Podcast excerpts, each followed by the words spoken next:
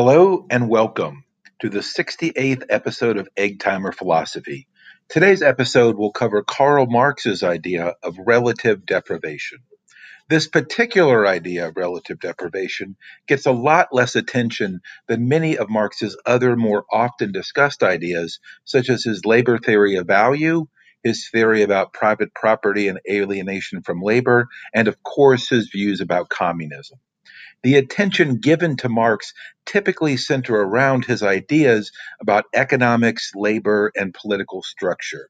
The other major themes that sometimes get serious attention are his views towards materialism and his views about species being that relate with the nature of people. But what often gets neglected are Marx's keen psychological insights. Relative deprivation falls into this last category.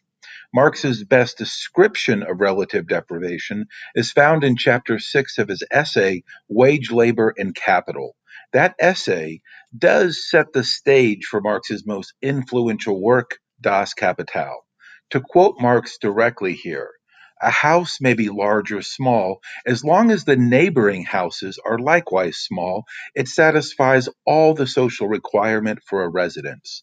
But let there arise next to the little house a palace, and the little house shrinks to a hut.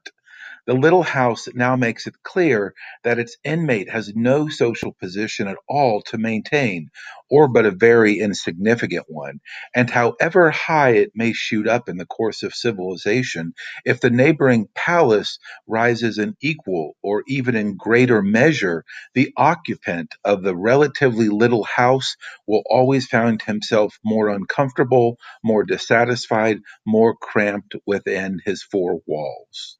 What's enlightening about Marx's idea is that the house, or hut itself, did not change at all in any physical or material way, but its value or worth to the person who occupies it changes substantially as their position to others in a relative sense changes. The house is fine so long as it is suitably comparable with other houses near it. But the moment the palaces went up, or the palace around the house went up, it became a hut. The house lost its value not because of any changes to it.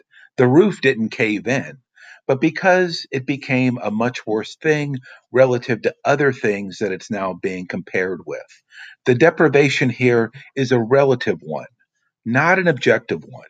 It's a psychological and historical type of deprivation. With Marx's example of the house or hut in mind, we can apply this notion of relative deprivation to many aspects of life. It helps explain why you will commonly find people who make very good salaries at jobs, which they generally enjoy, but are still miserable and bitter at work. Why? Well, let's think of an example here. Let's say Susan makes $100,000 a year at a job that she generally enjoys. Her salary affords her a very high standard of living, and her compensation is in line with industry standards. The problem for Susan is that Sally, who Susan views as an awful employee in person, and his her and his also her coworker, makes twice this. Susan feels relatively deprived, not because of her salary as an objective fact, but she has to go to work every day and she's upset with the idea that a much worse employee is making twice as much what she does. There's a lesson in here towards employers that think, that think simply paying people more will make them happier and more productive at work. That just isn't the case if the person paid more still feels relative deprivation. I mean, we'll all take the raise and in the short term, it might make us happier and even more productive at work.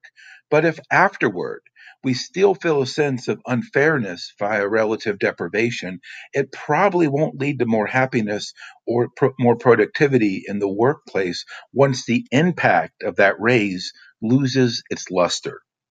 People are often more psychologically attached to a principle than they are some objective measure. Consider how the psychological reaction of relative deprivation is closely linked with the principle of equal pay for equal work.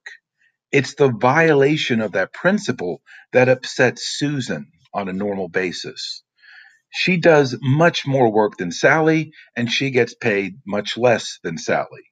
You can double both their salaries, and that sense of violation won't go away. The ability to experience relative deprivation seems to be a necessary precursor to a principle like equal pay for equal work. And both ideas could have deep evolutionary roots in humans and other primates for that matter. If you've never seen it before, do a quick Google search for, for, the, for the phrase monkey throws a cucumber. You'll get to see some very cute capuchin monkeys demonstrating exactly what relative deprivation looks like. One of your top searches should be a roughly three minute YouTube video with the well known primatologist Frans de Waals describing the following experiment. Two capuchin monkeys who can see each other through their cages, they get a reward when they hand over a rock to the experimenter. When they're both given cucumber for the same task, everything is just fine. But the researcher mixes it up. She starts to give one of the monkeys a grape for the same task. Well, the other monkey sees this, checks his rock to make sure he's doing things right, and again, he's given a cucumber for this task. Now he's mad. He wants a grape. These, these particular monkeys prefer grapes over cucumbers. He's doing the same work as the other monkey and wants to be equally compensated for it. The relative deprivation experienced actually causes this monkey to throw the cucumber right back at the researcher. In an act of protest, the monkey gives up perfectly good food because he feels cheated. He knows that he, deserve, he deserves the grape that is being withheld from him. Taking relative deprivation seriously demonstrates that psychological forces can't be ignored when thinking about broader economic and political questions. Join me again next week for another episode focus, focusing on a psychological theme from Marx, his idea of false consciousness. Until then, wishing you good philosophical vibes.